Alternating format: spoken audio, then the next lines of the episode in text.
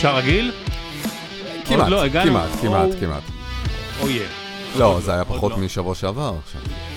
או יא.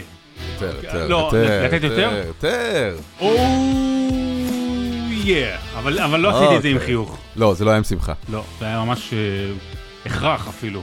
אה, כן, אבל ציון, ציון. מה קורה? בסדר, שמע, אתה יודע, אנחנו לאט לאט... אה, שגרה. שגרה של מלחמה, שגרה של, של מוות, שגרה של כל יום אה, מתים אנשים, אבל אלה הם חיינו בעת הזו, ואלה הם חיינו בתקופה הקרובה, אז אה, אנחנו לא חלילה שוכחים את הכאב או את הזוועה שאנחנו חיים לצידה, אבל כן, צריך להתחיל לאסוף את עצמנו ובכל המובנים להתחיל לגלגל אה, אותנו קדימה.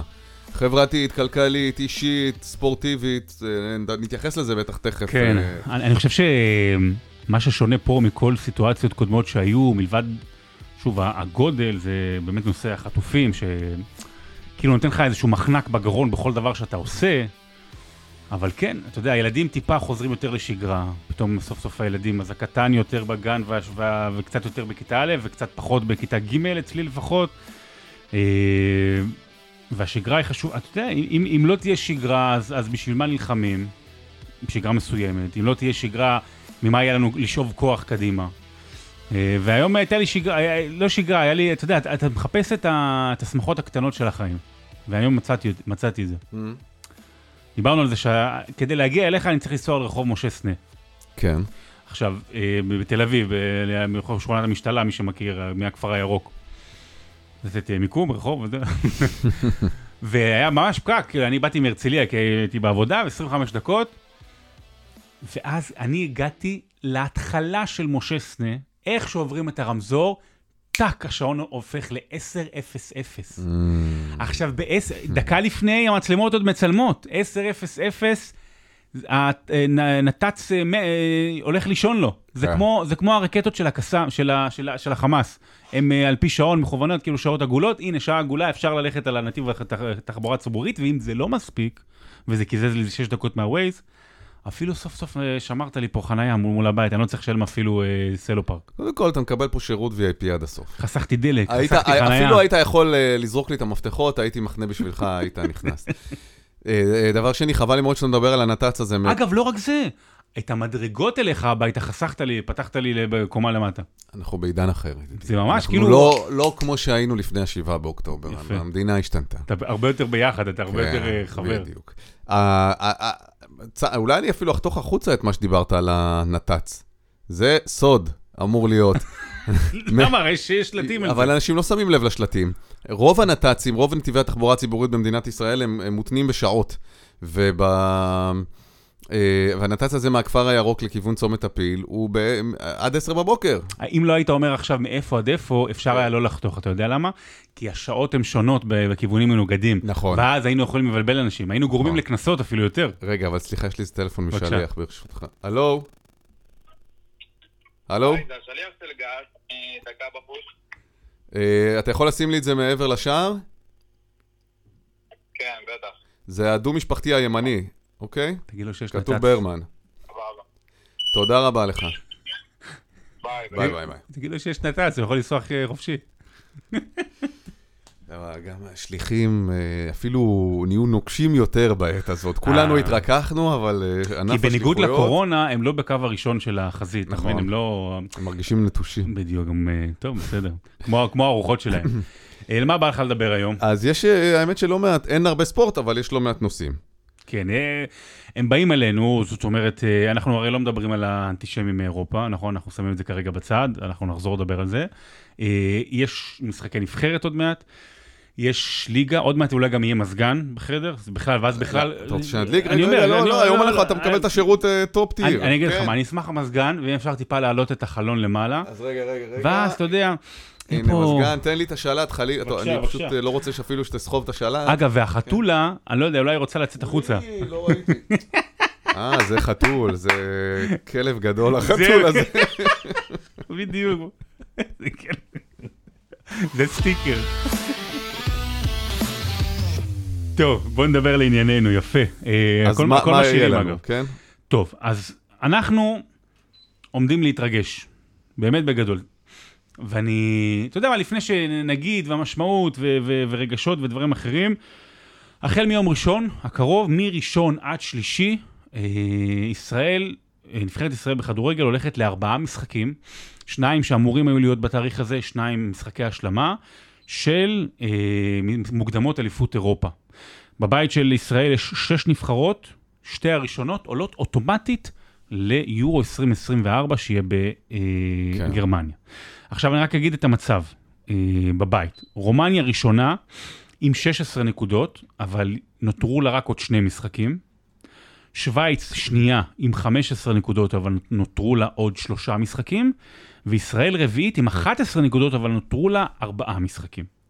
ביום ראשון ישראל פוגשת את קוסובו בחוץ, קוסובו שעשית מולה אחת-אחת פה בבית. ביום רביעי היא מארחת בהונגריה, ישראל מארחת בהונגריה את שווייץ, וביום שבת היא מארחת בהונגריה את רומניה, ואז ביום שלישי מול אנדורה החלשה. עכשיו אני אגיד דבר כזה, אה, בהנחה שאתה מנצח את אנדורה, וזה ההגיוני שזה מה שיקרה, אה, אם אתה משיג שמונה נקודות, כולל אנדורה, זאת אומרת אם אתה משיג ניצחון מול, אה, מול אנדורה, עוד ניצחון מאחד משלושת המשחקים ושתי תוצאות תיקו, עלית. עם 19 נקודות, על פי החישובים שלי, פחות או יותר, עלית. למה? כי רומניה יש לה מולנו ומול שווייץ, ולשווייץ יש את המשחק מולנו, ואז יש לה גם קוסובו וגם רומניה כאמור. אז כאילו משחקים בינם לבין עצמם, אז זה ככה קצת מתקזז.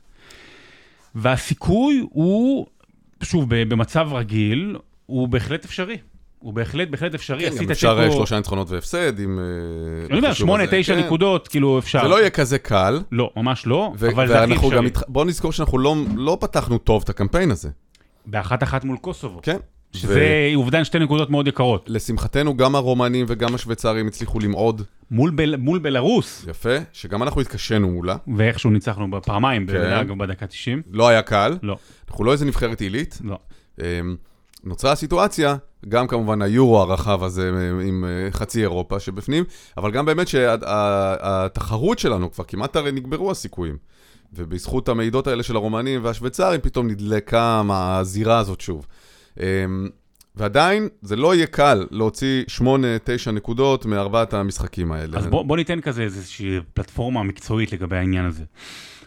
קודם כל, אתה מגיע עם אה, כמה פציעות מאוד משמעותיות, והמשמעותית שבהן זה מנור סולומון, אה, וגם ליאל עבאדה, זה שניים משחקני ההתקפה המרכזיים שלך. אה, מצד שני, קיבלת חיזוק את ערן זהבי, אולי נדבר על זה תכף, אבל קיבלת את ערן זהבי. בנוסף, אתה פוגש את שווייץ, שעל פניו היא באמת נבחרת שהיא כמה רמות מעליך, והיא ניצחה אותך גם 3-0, אבל משהו קורה לה באמת במשחקים האחרונים. זאת אומרת, אתה מרגיש שאפשר משהו, בטח שזה בבית, למרות שזה לא בדיוק בית. אז אולי תיקו. כן. ורומניה, ושוב, פה אני אומר, אתה זוכר שהיינו מרוצים מהתיקו מול רומניה, כי היינו טובים מחצית שנייה והכל, ואני אמרתי לך, לא, אני מתבאס. נכון. אני ממש מבואס, בגלל שהיינו צריכים לנצח את זה, בגלל שזה היה מאוד משמעותי. ישראל צריכה לנצח את רומניה. עכשיו, זה אני אומר באופן כללי. בוא נלך למצב שקורה עכשיו. מרבית השחקנים שלך, אלה שלא ליגיונרים, לא שיחקו עדיין כבר למעלה מחודש. בדיוק באתי לדבר על זה. מחר ש... ומחר מכבי חיפה ומכבי תל אביב משחקות, אז כן. חלקם ישחקו פעם ראשונה, לא שיחקו, אבל זה יכול להיות גם טוב, גם רע. נגיד, אה, אתה יודע, הם, אה, הם רעננים, הם מתאמנים עכשיו הרבה ביחד. אבל אנחנו יודעים שיש דבר כזה כושר משחק מעבר ליכולת, אתה חייב להיות בזון, אתה צריך להיות אה, ברצף של משחקים, אתה צריך להיות חם. בעצם יש לנו שני שחקנים חמים כרגע, שזה אוסקר גלוך ושגיב יחזקאל. נכון. ודווקא גלוך אולי, אתה יודע, יכול, אני רוצה שהוא יזין את זהבי. בדיוק, זה יכול להיות מדהים. ויזין את יחזקאל, אם, אם יפתחו עם יחזקאל, אבל כרגע מבין אה, שאר החלוצים שלנו, הוא השם החם, למרות שגם שון וייסמן כבש השבוע. בכלל, יש הרבה, גם כן. גנדלמן אה, בישל, כאילו מבחינת כן. הליגיונרים, עשו דברים יפים. יחזקאל, אני רק אגיד שהוא יכול לשחק מקדימה, אבל נגיד בבאר שבע הוא משחק עם מגנים, אני לא בטוח ששם מה שירצו אותו, אבל מה שנקרא מגנים אני תוקף. הכל נגדך. שוב, ברמת העיקרון, אני חושב שאף אחד לא יבוא, ויבואו, אבל אף אחד לא יבוא בטענות לאלון חזן והצוות המקצועי אם לא יצליחו לעלות. גם בגלל הקושי הספציפי, אבל שוב, גם בגלל התנאים, אתה יודע, ואני כבר לא מדבר על המצב המנטלי של השחקנים, יש שחקנים שאיבדו חברים, יש שחקנים ש, שמכירים, וכל החודש הזה, אתה יודע מה הייתה ההכנה של השחקנים כל החודש? וזהבי ואחרים, מה, הם פגשו עשרות ומאות פצועים ו- ומשפחות ומפוני העוטף, אבל ומנגד, זה טוען אותך ברוח. אה, נכון שהם פחות בכושר, ואין מה לעשות, כשאתה לא משחק, עם כמה שלא תתאמן ברצינות, זה לא כמו מתח של משחק. מצד שני, אנחנו באים הפעם עם צדקת הדרך. אנחנו באים עם המוסר, אנחנו באים עם ה... באמת הקלישאות האלה של העולם כולו נגדנו, אה, יותר מזה לא, לא היה נכון אי פעם. אנחנו באים כדי לה, להראות בשבילנו ובשביל העולם שהרוח הישראלית הזאת קיימת. הם באמת הפעם יותר מ- מ- מאי פעם אולי שגרירים של הקיום שלנו כאן, ו- ואני מקווה שחזן, ואני בטוח שחזן, אגב, הוא מצוין בדברים האלה, ידע לתת להם את המשמעות, לה- להזריק להם את אה, גודל השעה.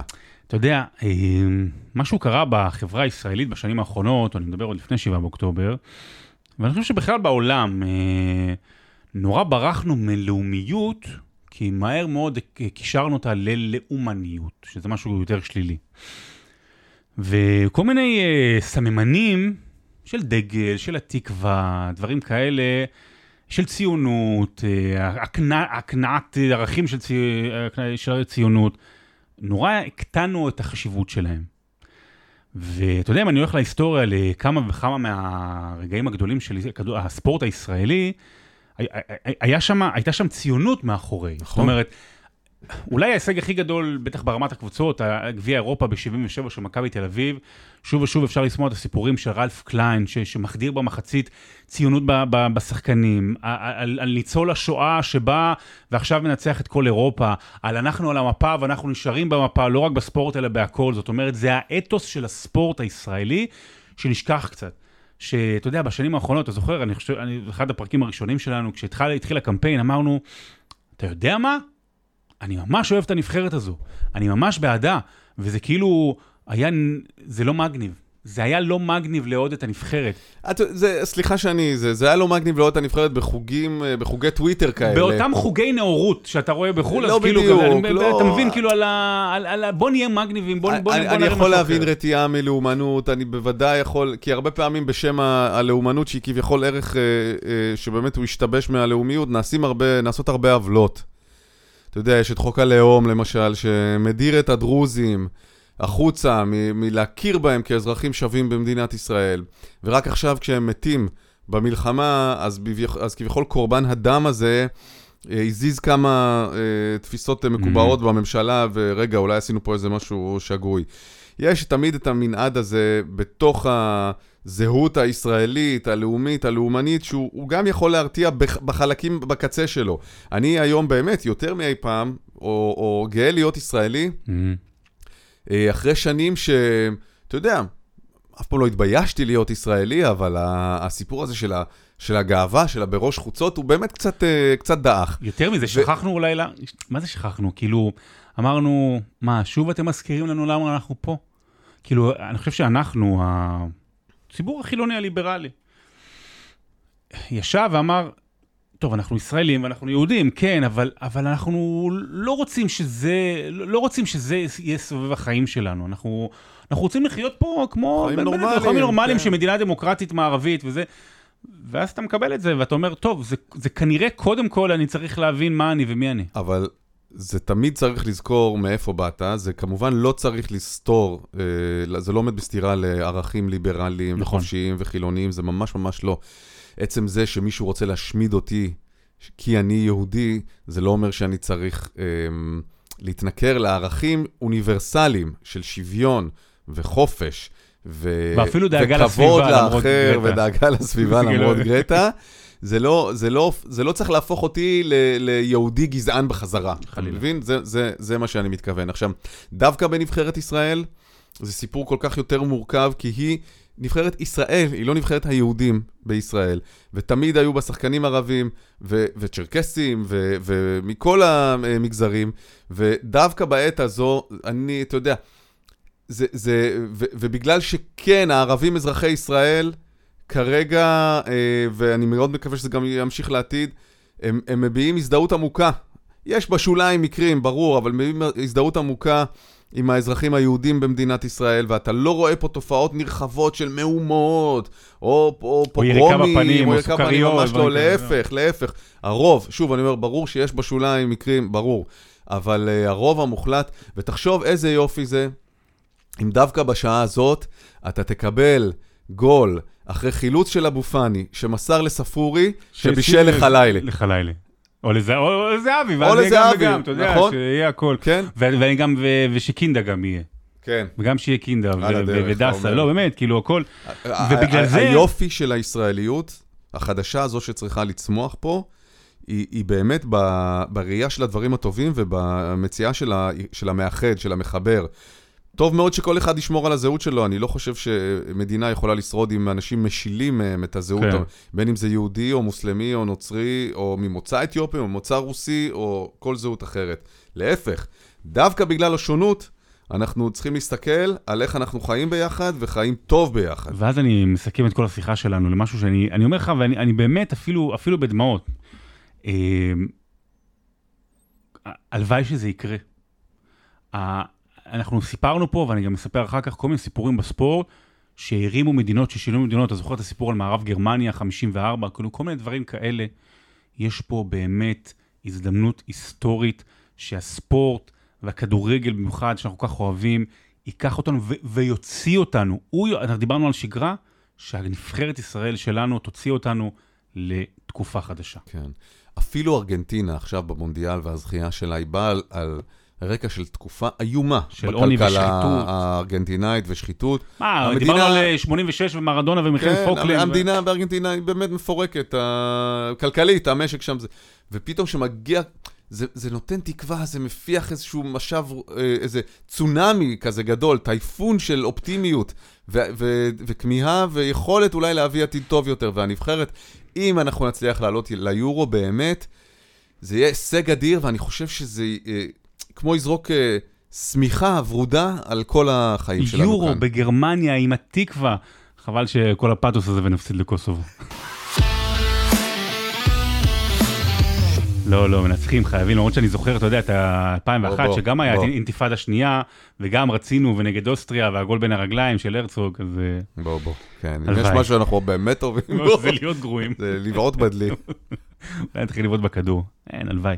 שמע, אה, אני חושב שבנושא הבא, דעתנו די דומה, אז אני, אני אלבש פה כובע ואני אני אנסה לתת לך את הצד השני. אה, לאו דווקא אני מסכים איתו, אבל אני יכול להבין אותו. 25 בנובמבר, זה התאריך שאמור להיות אה, תאריך חזרת פתיחת ליג, אה, חזרת ליגת העל בכדורגל, שאגב, אני לא, כאילו, לא, לא יודע מה, מה, אני לא זוכר מה, כל כך במקום ראשון, כמה מכבי חיפה, וזה נדבר עם מכבי, אם אני לא טועה, חיפה, הפועל חיפה, אם אני לא, לא טועה, מקום שני. ב-25 בנובמבר יש איזשהו מתווה, ב-17 בנובמבר כבר אמור לחזור הליגה הלאומית. על פי המתווה שאני מבין, אז כל שבוע הולכים- כן להשלים את כל מכסת המשחקים, שזה למעשה אה, 30 מחזורים ואז עוד אה, עשרה של פלייאוף עליון, שבעה פלייאוף תחתון. זה אומר שכדי להשלים את הפער, כל שבוע שני יהיה גם מחזור אמצע שבוע. זאת אומרת, יהיו, מה שנקרא בשבועיים, יהיו שלושה משחקים. כן. אה, כדי להשלים את הפער. ב... זה יהיה כרגע להבנתי בחמישה אצטדיונים שמאושרים, שזה כמה שיותר רחוק מהאיומי טילים. חיפה, נתניה, טדי, פתח תקווה, אצטדיון רמת גן. וואלה. מה- מה לעשות? עוד יש? יש אותו? כן, כרגע בלומפילד עוד לא מאושר, אה, אבל אתה יודע, הכל פלואידי ויכול להשתנות, ולפחות עד שדברים ישתנו, בלי קהל. עכשיו, תכף ניתן את ההסברים למה כן ודברים, אבל אני רואה בשבועות האחרונים, אה, ואני חושב שזה ילך ויגבר ככל שנתקדם, את האוהדים הארדקור, אלה שבאמת ככה, שזה, זה, העיסוק היומיומי בקבוצות הוא חלק מהם, וגם הנסיעה למשחקים, אבל בעיקר העיסוק היומיומי, אומרים לא, כדורגל בלי קהל זה לא שווה. והם אומרים, במיוחד עכשיו זה לא שווה. כי חברים שלנו לא יכולים לבוא, הם נמצאים בעזה. או חברים שלנו אה, כבר לא איתנו, אז, ואנחנו, רוצים, ואנחנו רוצים את ההתרגשות הזו של הפעם הראשונה, של לחזור ו- ו- ו- ולצעוק בקול גדול, ולהתחבק ביחד, ולהיפגש שוב ביציע. והם אומרים, זה פשוט לא, לא לעניין, והם אומרים גם, אולי זה להיכנע לכסף. וכל מיני אה, תכ... אה, דברים שמוכתבים לך מלמעלה.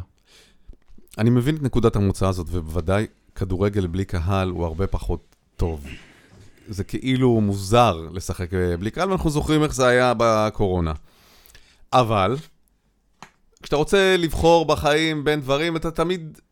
בו, אם הבחירה הייתה בין פתרון טוב לפתרון רע, ברור שכולם היו בוחרים תמיד בטוב, זה לא, זה לא חוכמה, זה קל. Uh, בחיים הבחירות הן uh, בין פתרונות רעים ורעים יותר. או ו... בין לא פתרונות בכלל. כן, ואתה רוצה, רוצה להתקדם, אתה רוצה... אמ, אתה רוצה שהעניינים לא יהיו תקועים ולא יהיו קפואים, ולכן החזרה של הכדורגל בלי קהל, בתור שלב ראשוני בעיניי, היא, חשובה והכרחית וטובה. עם, עם כל זה של, של המחיר שלא יוכלו להגיע אנשים למשחקים, מכל הסיבות שבעולם. קודם כל ברמת הנפש שלנו. אני כמה לזה, זה חסר לי. אני חושב שבין כל אה, אינסוף שעות החדשות המדכאות, אם פתאום יהיה לך מחזור ליגה, חוץ מ-11 בלילה ברשת 13. כן, לא, שם זה לא חדשות לא מול מדכאות. השידור שלי, זה גרוע מאוד לשים את זה, המשחקים צריכים להיות אה, מוקדם יותר, יותר כן. בערב המוקדם.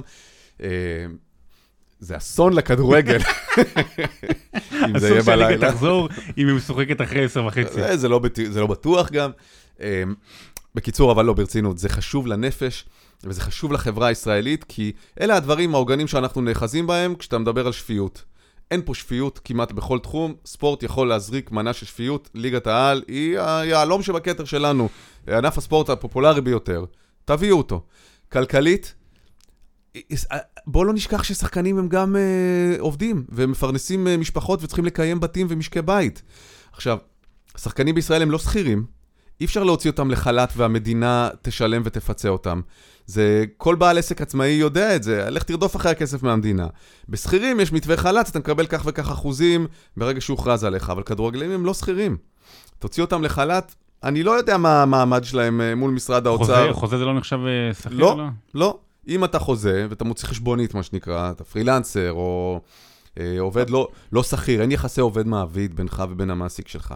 אז הוא לא יכול להוציא אותך לחל"ת, ואז אתה תקבל את הפיצויים מהמדינה. אני לא בטוח לגבי זה, צריך שווה בדיחה. יכול להיות שיש כל מיני החרגות, לא, שאיגוד לא, השחקנים עשה וכזה, כן. אבל זה, בחוזים אישיים בעיקרון, זה משהו שהוא לא בר הוצאה לחל"ת, כי אתה לא שכיר. אבל יותר מזה, זאת אומרת... אז הם גם צריכים להתפרנס. זהו, אז אני אגיד לך כזה דבר. ויש מפעלים, וצריך להתקדם, זאת אומרת, אנחנו לא יכולים גם להיפלט החוצה, הרי אם לא תהיה ליגה, אז מה יהיה עם המפעלים האירופאים שנה הבאה? ומה יהיה עם ההשקעה הכספית של בעלי הקבוצות? זאת אומרת, עדיין הכסף מזכויות השידור מגיע. אה, אה, אה, זה לא אפס או מאה, אפשר גם להתקיים על 60-70. זהו, תראו, אם אין ליגה... אין כסף מזכויות שידור, כי מה לעשות, שילמו פר שידור, וזה הרי מתגלגל, זה אה, אגב, אני רציתי להגיד את זה בהתחלה, אבל צריך להגיד, אני, יש בי, בגלל זה גם הצגתי איזה צד שהוא לא שלי, אבל אני, אני קצת לא אובייקטיבי. אני עובד בגוף שידור שמשדר את הליגה, וכן, חזרת הליגה בסופו של דבר תהיה טובה גם לי, כי גם אני מתפרנס מזה, זאת אומרת, ברגע שיש יותר משחקים, אז אני, זה, זה חלק מהעבודה שלי. אה, אבל זה עניין מתגלגל, אז אתה לא תקבל זכויות שידור, אתה לא תקבל כספים מהטוטו ש, שמגיעים לך אה, מה, מהדברים האלה, ואז...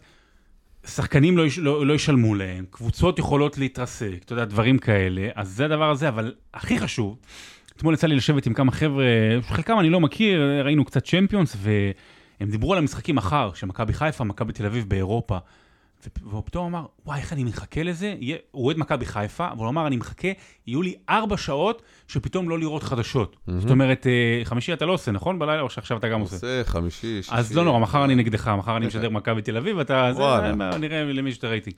אה, אז יש מכבי חיפה ברבע לשמונה, ואז מכבי תל אביב אה, בעשר, בליגה אירופית וקונפרנס ליג, ווואלה, זה פתאום יהיה פרק הזמן הכי ממושך של אנשים. שאומרים לעצמם, טוב, אני לא, לא אהיה עכשיו תקוע בחדשות, אני אוכל קצת להתנתק. שאני לא לדבר על זה, אפרופו הליגה והכל, ונבחרת וקבוצות, יש הרי כל כך הרבה זעם על, על, על חו"ל ועל הכדורגל העולמי, וזה, אני פחות אוהד, והוא כועס עליי. אז, אז, אז בואו, בטח שישראליות מייצגו אותנו באירופה, אבל אתה יודע, הנה, בוא נאהב עוד יותר את הליגה שלנו, לא משנה, והיא תהיה בלי זרים, זה יהיה, זה יהיה פה קטסטרופה של יכולת, ובלי קהל ובלי זרים זה יהיה קטסטרופה, אבל זה שלנו. זה שלנו. להבנתי, אגב, במכבי נתניה הזרים אה, כולם חזרו לישראל. כן? כן. טוב, ולה... עד כמה שאני מבין. Uh, שמע, אני מסתכל עכשיו על הטבלה באמת, כי זה נמחק. הרי גם לא... היה את החגים, וגם היה זה, והיה... ומכבי חיפה הורידו נקודה, או משהו כן, כזה, כן. אז האם אתה זכרת שמכבי חיפה בכלל במקום השביעי?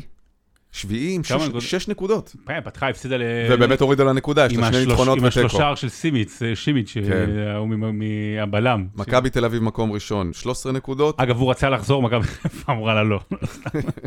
מכבי תל אביב ראשונה, הפועל אה, חיפה שנייה. נכון, 10 נקודות. מכבי פתח תקווה, שלישית, ובני ריינה רביעית. ואחר כך באר שבע עם 8 תבינו, נקודות. מתחת לקו האדום, הפועל ירושלים ומ"ס אשדוד. ביתר ירושלים, גם עם אותו מספר נקודות של הפועל ירושלים, מקום אה, 12, שתי נקודות תן בלבד. לחזור, לדבר על זה קצת. איזה, כיף, זה כיף. גם אני, אה, מי שמתנגד לזה, תחשבו על דימוי, זה, זה, זה לא או לא לאכול בכלל, או לאכול לשובע. אפשר להתקיים גם מאוכל לא טעים. או שאתה אבל- מונע אבל אוכל חשוב. מאחרים. אבל חשוב להתקיים על פני לא להתקיים בכלל. זה לא מסדרון הומניטרי עבורנו, זה מסדרון לנפש.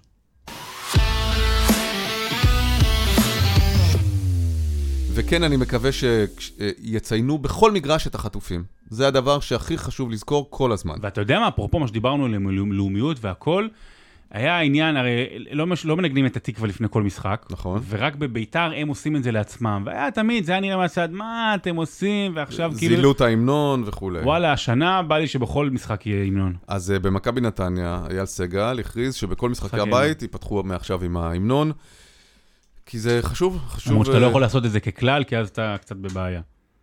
עם סכנין וריינה, שאני כן. יכול להבין אה, למה זה- הם לא זה- ינגנו, אבל... זה יכול, כן, לגמרי, לגמרי. אז- זה- אז לא זה ככלל, שיהיה שכל לבחירת אה, לבחירת הקבוצות, כן. אה, אוטונומיה. תן לי מילונון, אז זהו, אז היום זה מילונון. קטנצ'יק. לא, לא גדול כזה, אלא מילונון קטן. כי שבוע שעבר הורדת חצי מהתוכנית. עשינו הגרלה, נכון? לא? עשינו הגרלה, זוג אופ... עשינו זוג אופרת. לא, זוג אופרת, נכון. אתה יודע, אתה רימית אותי. לא, מה, שמעת? כן. לא נכון. שמעתי, אמ- עשינו זוג אני הזוג. אופרת, ואתה לא אמרת שאתה זוג. ואז עשינו זוג אופרת, ואמרתי לך, רגע, מי ניצח? ואז אמרת, אני אמרתי זוג, וכאילו זרמתי. אבל אני תמיד זוג, לא, ולא הכרזת. אני אגיד לך מה, אבל אני תמיד זוג. אוקיי. תמיד אני זוג. בסדר, אז אני אמור לדעת את זה. אה, אז אה, מילונון קצר גם ברוח התקופה, והפעם נלך על קריסטל פלאס. הקבוצה או. שאולי מבין כל קבוצות הליגה האנגלית עמדה אה, לצידנו מה זה עמדה? חוץ מלשלוח אה, אפודים, אה, לא- כן. לא עשתה הכל. חוץ מלפשוט על עזה. אה, בניגוד לאחיות שלה הגדולות מלונדון, כל הקבוצות האחרות כמו צ'לסי. צ'לסי לא, רגע, צ'לסי כן. נתנה וגם עשתה, לא, לא, צ'לסי בסדר, כן. טוטנאם הפנתה גבה. טוטנאם קצת גלים, נכון, בטח אבל ליברפול. בעיקר ליברפול. סיטי, יונייטד. אה, גם אמרת בתוכניה, בתוכניה, בסדר. כן, יש ויש. קריסטל פלאס פרסמה הודעת גינוי חד משמעית נגד החמאס ונגד מתקפת הטרור, וכתבה ברש... בדיגיטל שלה שיותר מאלף ישראלים ובני אדם, מיידית, כן, אני מדבר עוד לפני שאפילו ידעו את גודל האסון, ובני אדם אה, שנרצחו, כולל מבריטניה, בריטניה, על ידי טרוריסטים מהחמאס בשבת, ואנחנו כמועדון מצטרפים לקולות הגינוי הכלל עולמי בעקבות מותם של החפים מפשע, ושחקני הקבוצה ענדו סרטים שחורים. הם היחידים שלא עשו סימטריה. כן. לא עשו סימטריה בכלל. נכון. אז אה, אמרתי, בוא נפרגן לקריסטל פלאס. אני אתחיל מזה שהבן שלי אוהד קריסטל פלאס. ממתי? מ-2015, כשהוא היה בן שהם עלו תשע. ליגה? למה? כשהוא היה? בן תשע, נסענו ללונדון, וואלה. וראינו משחק בסלרס פארק. שזה אחד האצטדיונים הכי ליים, כאילו, באנגליה. אבל יש בו אווירה של אנגליה של פעם. פעם, כן. אה, אה, זה ממוקם בדרום לונדון, ואני זוכר שנסענו ברכבת, וארסנל, זה היה משחק פתיחת עונה, נדמה לי באוגוסט, אוגוסט 2015, ארסנל נגד קריסטל פלאס. אה, ארסנל ניצחה, אבל הבן שלי התאהב בקריסטל פלאס, ומאז הוא אוהד קריסטל פלאס, והנה אני יכול לומר, אה, שמונה שנים אחר כך, צדק. ידע וצדק. אז בגלל שהרבה אוהדים אה, זנחו את הקבוצות שלהם, אני באמת לא הצלחתי שוב לפתח את הרגש מחדש לליברפול. אין, לי, אין לי רגש אליהם, זה דבר מדהים, הניתוק הזה נהיה מיידי. אז אני עושה מבוא לקריסטל פלאס. ואפילו למה קוראים לה קריסטל פלאס, שזה זה מעניין, כי אתה חושב, רגע, ארמון, הבדולח, אה, מה זה הדבר הזה? זה לא דומה לשם של שום קבוצה ב- באנגליה, נכון? מהמם. אמ, אז באמת אה, אמ, מדובר בארמון מקריסטל. על שמו נקראת הקבוצה, בלונדון? בלונדון. זה היה מבנה גדול, מברזל יצוק וזכוכיות. זה בעצם היה חידוש ארכיטקטוני. השימוש הזה בברזל וזכוכיות, כי המבנה הזה נבנה ב-1851. זכור, זכור בתים מהתקופה ההיא, ויקטוריאנית, אה, הכל אבן, כן. אבן וחלונות אה, קטנים, ופתאום מגיע משהו מודרני שעשוי מברזל ומפתחי זכוכית אה, גדולים, רק זכוכיות, זה בעצם מאוד מתכתב אפילו עם אדריכלות מודרנית של ימינו. תחשוב על כל הבתים המודרניים, בסגנון המודרני שנבנים, קצת בטון חשוף. והמון המון זכוכיות. ו- חלונות גדולים. ופרופילים של אה, ברזל. מהמם. אז זה היה קריסטל פלאס. הוא נבנה בכלל לא שם, לא בשכונה הדרומית הזאת, אה, איפה שסלרס פארק אה, בדרום לונדון, המופלט וה- והנחותה מבחינת מעמד כלכלי, אלא בכלל הקריסטל פלאס היה בהייד פארק. וואלה. כן, הוא נבנה כדי לאכלס את התערוכה הגדולה הבינלאומית של 1851 שהייתה בלונדון. שיאה של המהפכה התעשייתית. המדע והטכנולוגיה והתעשייה מתקדמים שלובי זרוע במהירות אדירה, אז היה תחרות, כזה, תערוכה כזאת כמו אקספו כזה, ובנו את הקריסטל פלאס כדי לארח את התערוכה. אמ, יותר מ-14 אלף מציגים מרחבי העולם התאספו בחלל התצוגה הענק, 92 אלף מטר מרובע, אז 92 דונם בעצם, שהיו מקורים כולם בתוך הארמון הזה. כדי להראות אה, דוגמאות לאיזה טכנולוגיה חדשנית הצליחו לפתח במהפכה התעשייתית.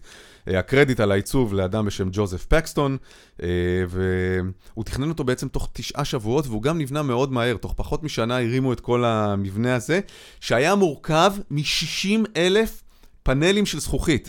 60 אלף, תחשוב כמו חלון זכוכית אחד, אז 60 אלף כאלה. אמ, תקרה גבוהה בגובה של איזה 40 מטר, 39 שבועות לקח לבנות את הארמון הזה, וזה, הוא היה גם הישג בינלאומי, זה בעצם היה אמ, הזכוכית הכי גדולה שנראתה אי פעם על בניין. הזכוכית האחת, גם מתוך כל ה-60 אלף הייתה אחת ענקית, כי בעצם להחזיק זכוכית זה דבר מאוד כבד, בלי תמיכה. בקיצור, היה פה חידושים הנדסיים מאוד מאוד גדולים. המבנה הזה הדהים את המבקרים שלו עם הקירות מזכוכית והתקרה מזכוכית, שבעצם לא דרש אה, תאורה פנימית, כי הכל היה תאורה. טבעית אה, מהשמש. אה, יש כל מיני גרסאות ללמה קראו לו קריסטל פלאס, אבל בעצם זה כנראה אה, נובע מאיזשהו מאמר ביקורתי דווקא שפורסם אה, בעיתון ב-1850, טרום השלמת הבנייה שלו, במגזין סאטירי שקראו לו פאנץ', שכתב, עשה מין מאמר סאטירי על התערוכה שמתקרבת, אז פשוט התייחסו לזה כארמון של בדולח, כאילו מה הראוותנות הזאת והגנדרנות. הזאת, כן. אחרי התערוכה, שהייתה בהייד פארק, פירקו את הארמון, ואז העבירו אותו לאזור פתוח בדרום לונדון, מהמם. אה, אזור שקראו לו אז פנג פלאס, אה, ובעצם הארמון הזה, הקריסטל פלאס, נבנה מחדש, אה,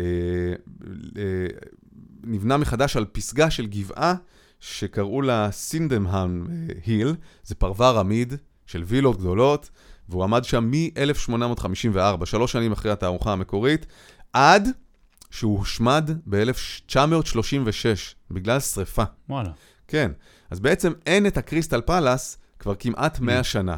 אבל אה, האזור של המגורים, בגלל הנוכחות של המבנה הגדול הזה שם, שונה לשם קריסטל פלאס. השכונה שונתה? כן, וגם אה, שם הוקם מרכז הספורט הלאומי קריסטל פלאס.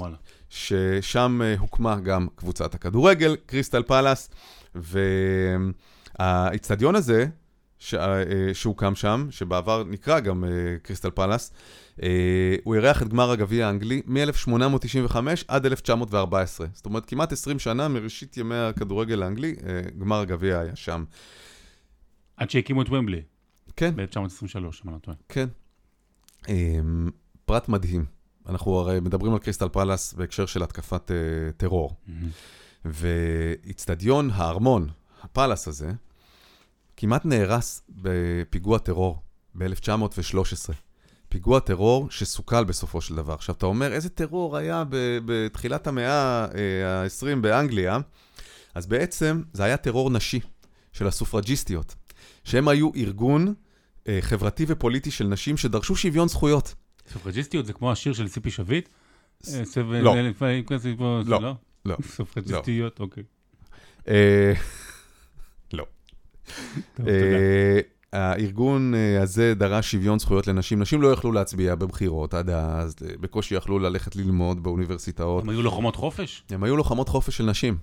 ודרישת שוויון הזכויות זה בעצם הקצין מאוד, זה כבר, זה משהו שטלטל את החברה האנגלית במשך כמה עשרות שנים, אבל במסגרת המאבק שלהן לשוויון זכויות, אותן סופרג'יסטיות ביצעו שורה של פיגועי הפצצה והצתות אה, ברחבי אנגליה, כחלק מהמסע שלהם למען זכות בחירה לנשים. והתכנון שלהם היה גם לפוצץ ולשרוף את האיצטדיון הזה של קריסטל פלאס, רגע לפני משחק הגמר הגביע האנגלי ב-1913. כי זה של הגברים. ואני לא יודע בדיוק מה המניעים, לא, אבל אני מניח שזה גם, סמלי, גם הגברים, גם לעורר uh, תעודה. אין אירוע גדול יותר מגמר גביע באנגליה, בטח של אז. והרצון שלהם היה לשים את הפוקוס על הדבר הזה. אז קריסטל פלאס, אז האיצטדיון, איצטדיון הארמון, ניצל אה, ניצל? ניצל מאותו פיגוע טרור, הוא נשרף 20 וקצת שנים אחר כך בגלל שרפה, אבל בעצם קריסטל פלאס, הקבוצה, אה, קרויה על שם אה, מבנה גדול מזכוכית, שבכלל שימש בהתחלה לתערוכה בהייד פארק, ואחר כך עבר דרומה, ונבנה בשכונה שמאוחר יותר בה גם הוקמה הקבוצה. עוד פרט טריוויה מעניין על קריסטל פלאס, היא הקבוצה שירדה הכי הרבה פעמים מהפרמייר ליג, נכון. מאז הקמתה. ו... השאלה אם איציק זוהר ודוד אמסלם יודעים או ידעו על זה, על העניין הזה, על הסופרג'יסטיות. אתה יודע שהיה משאל אה, בזמנו, בסוף שנות ה-90, שאיציק זוהר נבחר לזר הכי גרוע. בהיסטוריה של הכדורגל האנגלי. של פאלאס, של פאלאס, אני חושב. פאלאס, לא של כל הכדורגל? כן, לא. לא צריך ללכת עד לשם. לא, לא, זה אולי אבי נימני בדרבי. לא סתם, אבל אה, כן, קצת הגזיבו איתו, אבל... אה, אחלה קבוצה, די, אגב, היום היא כאילו... היא קצת משעממת הייתה בשנים האחרונות, ויש לה את המאמן הכי מבוגר אי פעם בליגה, רוי אוטסון, ויש לה משהו מיוחד, יש לה, שוב, זה, זה פשוט, יש לה את כמות השחקנים השחורים הכי גדולה בליגה. נכון. האם זה אה, מקרי או לא, לא יודע, אבל זה ממש אה, קטע. טוב, אה, אנחנו הולכים לדבר על NBA. אממה, זו פעם ראשונה, ואולי גם יחידה, שלא אני אפתח את הנושא, אלא אתה, כי אתה רוצה לדבר על זה. נכון, אני רוצה לדבר על כוכב שישנה את פני ה-NBA. ואני מדבר על וואן בן ימה, אה, צרפתי, צעיר מאוד. ויקטור, השם הראשון. כן. אה, בן 19, 19, יליד 2004. שוב, אני מזכיר שוב את הבן שלי, זה בגיל של הבן שלי, כן?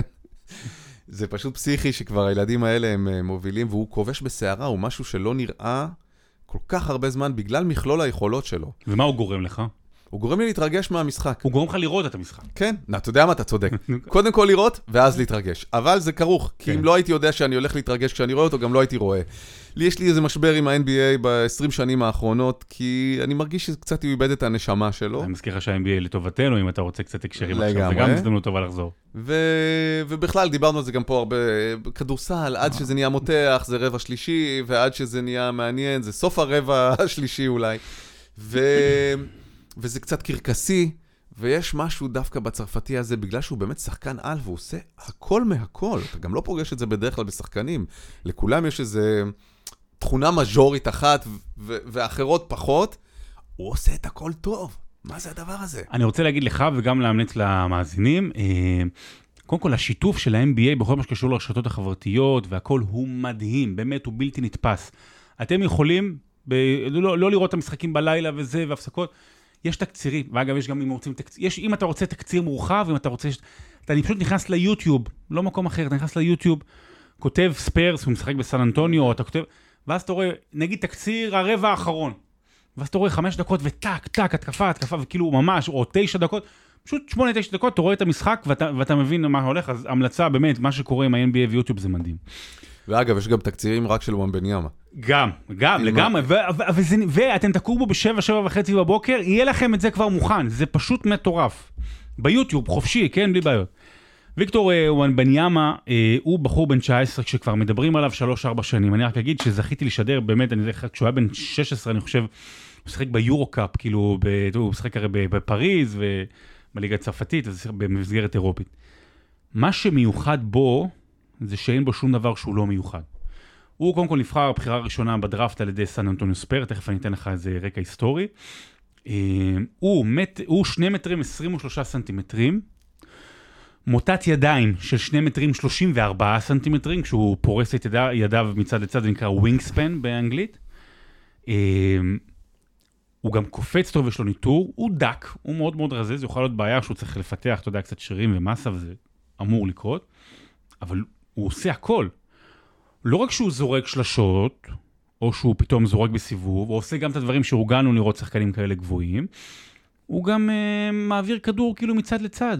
או אתה רואה אותו כאילו מתאמן והוא עושה בין הרגליים והוא מעביר איזה גרדים והוא עושה להם, אה, כאילו שובר להם את הקרסוליים, זה נקרא במרכאות, כאילו ביטוי, כאילו מעיף אותם מהרצפה. ו- ו- ו- והידיים, והוא חוסם כל דבר, וסתם זורקים לו, אתה, רואה משחק, סתם זורקים לו כדור, תפוס את הכדור ותעשה עם זה משהו, ואז כל הסיטואציה הזו שהיא מאוד מאוד שונה ומוזרה וקצת משחק מחשב, או ספייס ג'ם, אתה רואה מייקל ג'ורדן עם היד אה, בסוף היד האחרון, זה כאילו פשוט רגיל אצלו, הוא עושה צעד וחצי, הוא מתחיל בשלשה. וחטיפות. אפילו לא רק חסימות שאתה אומר בגלל הגובה, משהו עם הידיים הארוכות האלה והזריזות, הוא מין זריז וגבוה. נכון, הוא זריז, גבוה. ויש פה גם קטע, זאת אומרת, אה, כל כמה שנים בא כוכב גדול, ובאמת זה, זה חלק, אחד מהכוחות של ה-NBA זה היכולת ההתחדשות. העניין הזה שזה אף פעם לא נעצר, וכל פעם הם יגדלו את הכוכב הגדול הבא. ולפני שנתיים, אה, לפני כמה שנים היה זיון וויליאמסון, שאמרו שהוא יהיה הדבר הכי גדול, אבל הנה הוא כבר נפצע, טוב, הוא לא טוב, יאללה. הנה, מגיע הבא בתור. אה, והוא, ואז זה נקשר ונחרך בהיסטוריה. הוא מגיע לקבוצה שנקראת סן אנטוניו ספרס. את סן אנטוניו ספרס מאמן קרג פופוביץ', שהוא ככל הנראה המאמן הכי גדול בכל הזמנים. יש לו חמש אליפויות, אבל הכי הרבה ניצחונות, ו... ורוצים שמואנבניאמה יהיה עוד מישהו שאתה ראית בתקופה שראית, שזה טים דנקן. בשנת 1997, שנה לפני זה, סן אנטוניו הייתה גרועה, זכתה בבחירה הראשונה בדראפט, שם זה כזה, אם אתה גרוע אתה מקבל הזדמנות להתחזק. והגיע טים דנקן, שגם היה משהו שלא ראו בחוכמת המשחק והיכולות שלו, והוא הצעיד אותה לדור מדהים, כאילו של, אה, אם אני לא טועה, שישה או שבעה גמרים וחמש אליפויות לאורך 15 אה, שנה. ו- וזו השאיפה, זו המחשבה או החלום עם וומבניאמה, אה, והוא כבר, כאילו כבר עכשיו עם כל ההייפ הוא הולך להיבחר כנראה לאולסטאר. ו- וכבר דיבורים, כבר מדברים על האל, הוא יהיה ככה וככה, לא יודעים מה יהיה, יכול, יכול להיות שהוא ייפצע, אבל זה כל הכיף, ה- להתרגש ממשהו חדש. אני מסכים איתך לגמרי, תשמע, אם אני דבר ראשון בבוקר פותח תקצירים של NBA, זה לא קרה לי, אתה יודע, מאז דיוויד בלאט. וואלה. כן, ודייוויד בלאט לא שיחק. אבל אה, רצית לראות שהוא מנצח ומה כן, לברון עושה. פרובינציאלים אנחנו, כן. בדיוק, איך הוא מתעלל בו, הגוליית הזה. אמ, אז שווה לעקוב, שווה לעקוב מי שלא לא היה בעניינים.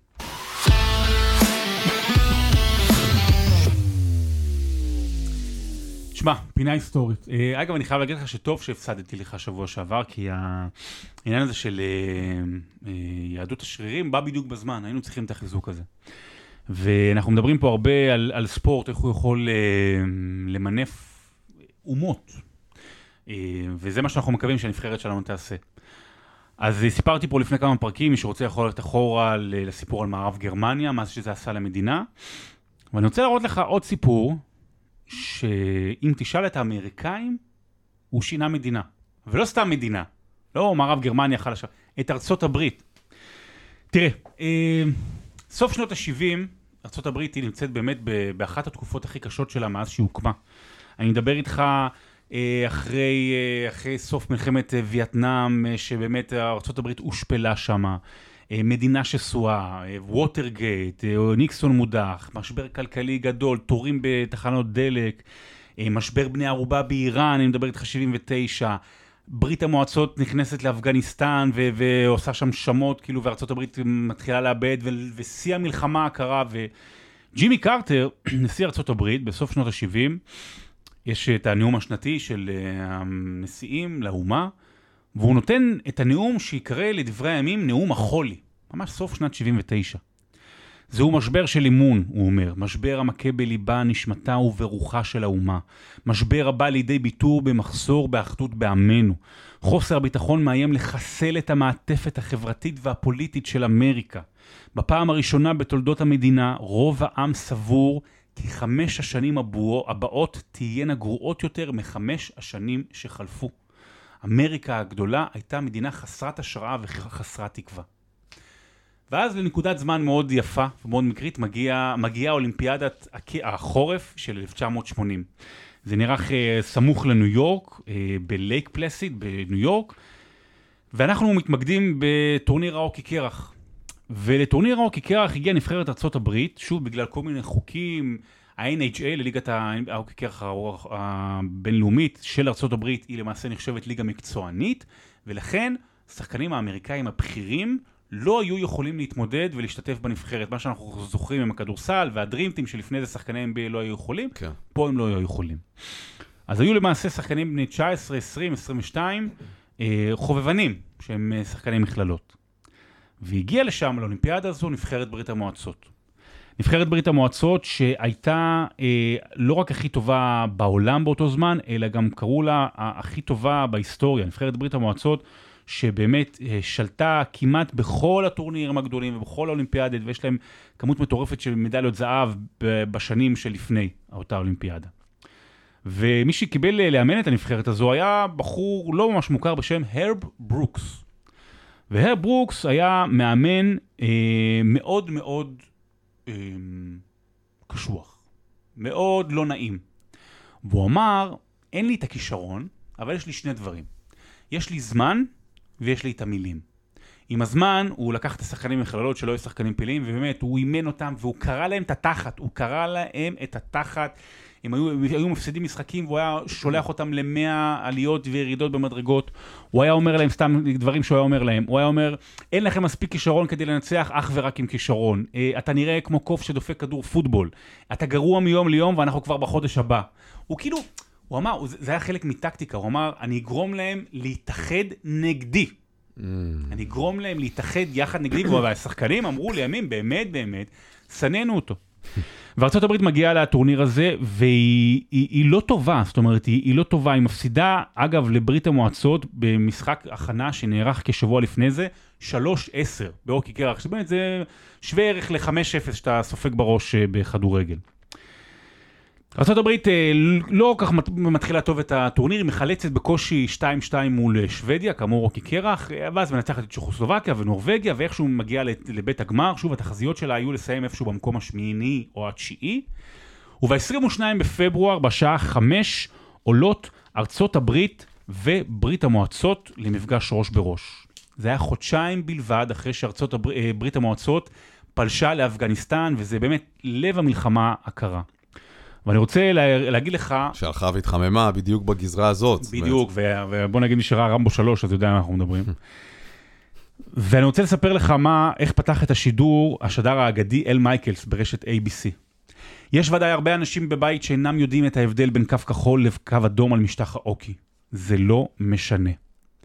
מה שיש לנו כאן זה אירוע ספורט נדיר, כזה שלא מצריך שום הכנה. אירוע שלא זקוק לתארים או סופרלטיבים, פוליטית או מדינית. אנשים מסתכלים עליו מהרבה בחינות, אבל בסופו של דבר זה משחק אוקי. זה העניין, שזה לא היה משחק אוקי. זה היה הרבה יותר מזה. המשחק נפתח ובאמת ברית המועצות הטובה יותר והיא כובשת ראשונה, אבל ארה"ב מצליחה להשוות, ואז ברית המועצות כובשת עוד פעם, וארה"ב שוב מצליחה להש... אה, להשוות, אבל אני חוזר אחורה, בשער השני שברית המועצות ספגה, המאמן אה, תיכונוב, הוא היה כל כך עצבני שהוא הוציא את השוער שלו, לימים שוער שיחשב לאחד הכי גדולים בהיסטוריה, והוא גם אמר, זו הטעות הכי גדולה שלי בקריירה, הוא הוציא אותו מזעם כי הוא לא עשה איזה משהו שהוא היה אמור לעשות, ופה בוא נגיד היה שביב של תקווה.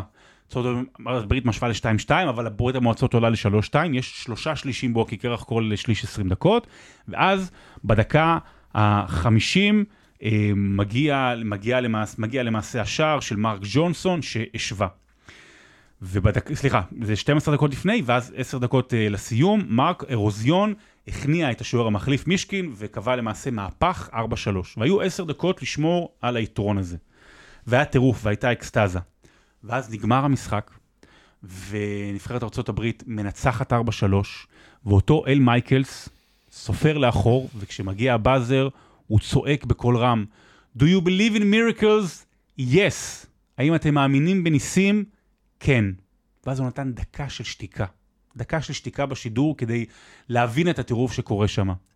ומאז זה עד היום, האירוע הזה נקרא נס על הקרח, שגם זכה לעיבודים וספרים וסרטים, והם ניצחו אחר כך גם בגמר את פינלנד, וזכו בזהב. והאירוע הזה, באמת עבור האמריקאים היה אירוע ששינה את הכיוון אליו הלכה ארצות הברית. כי אחרי זה הגיע עשור עם רונלד רייגן ועם איזושהי לאומיות, ובסרטים ובבידור, ו- וגם מבחינת אה, צבאי וכלכלי, פתאום הלכה לעשור טוב יותר. והאירוע הזה, אצל האמריקאים, במגזין הספורט הנחשב ספורטס אילוסטרייטד, נחשב לאירוע הספורט הכי גדול בתולדות ארצות הברית. ויש לספורט כוח לשנות ולרומם רוח של מדינות ושל אומות שלמות.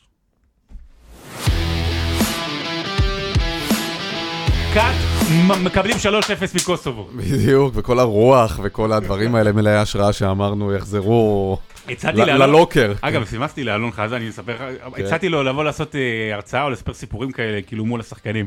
אבל הוא אמר, כאילו בכיף, אבל יש פה רק תשעה שחקנים בארץ. או חיפה בחו"ל, או מכבי בחו"ל, או אלה הליגיונרים. נו, אז תבוא כאילו מול אלה- התשעה, מה? אמרתי לו לפני היורו אני אבוא. כן, זה כנראה תשעה שלא משחקים, אז מה יש לי... בסדר, לפחות שיהיה להם מעניין. אה, טוב, סיימנו, כן. היה כיף. ובוא, בעצם בשבוע הבא בוא נדבר בחמישי. שנעשה פרק, בוא נעשה אחרי רומניה, אחרי שווייץ, יש שווייץ ביום רביעי. כן. בוא נעשה בחמישי. יאללה, סיכום וזה, נדבר. בסדר גמור. ונפטר את חזן, דברים כאלה. וואו, זה מלחיץ, זה באמת מלחיץ. אז זה, תשמע, זה כיף, כי הדברים האלה כשהם, הרי מה באסה עם משחקי נבחרת? שיש לך במרץ, ואז באוקטובר, ואז בזה, ואז בזה. פה יש לך את כל החבילה, ארבעה משחקים. מונדיאל. ש... שבוע וחצי מטורף. מונדיאל. כן, אשכרה מונדיאל. תשע נקודות ועולים ליורו. כן. בואו נקווה שעוד יהיה רלוונטי כאמור כשנקליט אה, את הפרק אה. בשבוע הבא. אה, אז נאחל לכולם שיהיו בריאים ושלמים, שקט. סוף שבוע שקט. נזכור את משפחות החטופים ואת החטופים עצמם. מקווה שתהיה איזו עסקת פלא שתוביל לשחרורם, או מבצע הירואי. אתה יודע, יש לי איזה פנטזיות של ילד קטן, שפתאום תהיה איזה... אנטבה, מה זה ילד קטן? כן, אבל כמובן זה לא ריאלי, כי הם פה, הם מפוזרים, זה לא במקום אחד, וזה פחד אלוהים, זה ארגון הרבה יותר מתוחכם והרסני וקטלני ורצחני. אבל לקוות אפשר תמיד, וזה הלוואי. מה שיש לנו את התקווה, הלוואי. אה, שנות 2000. אז אה, שרון, תודה. טל, תודה רבה ותודה לכל המאזינים.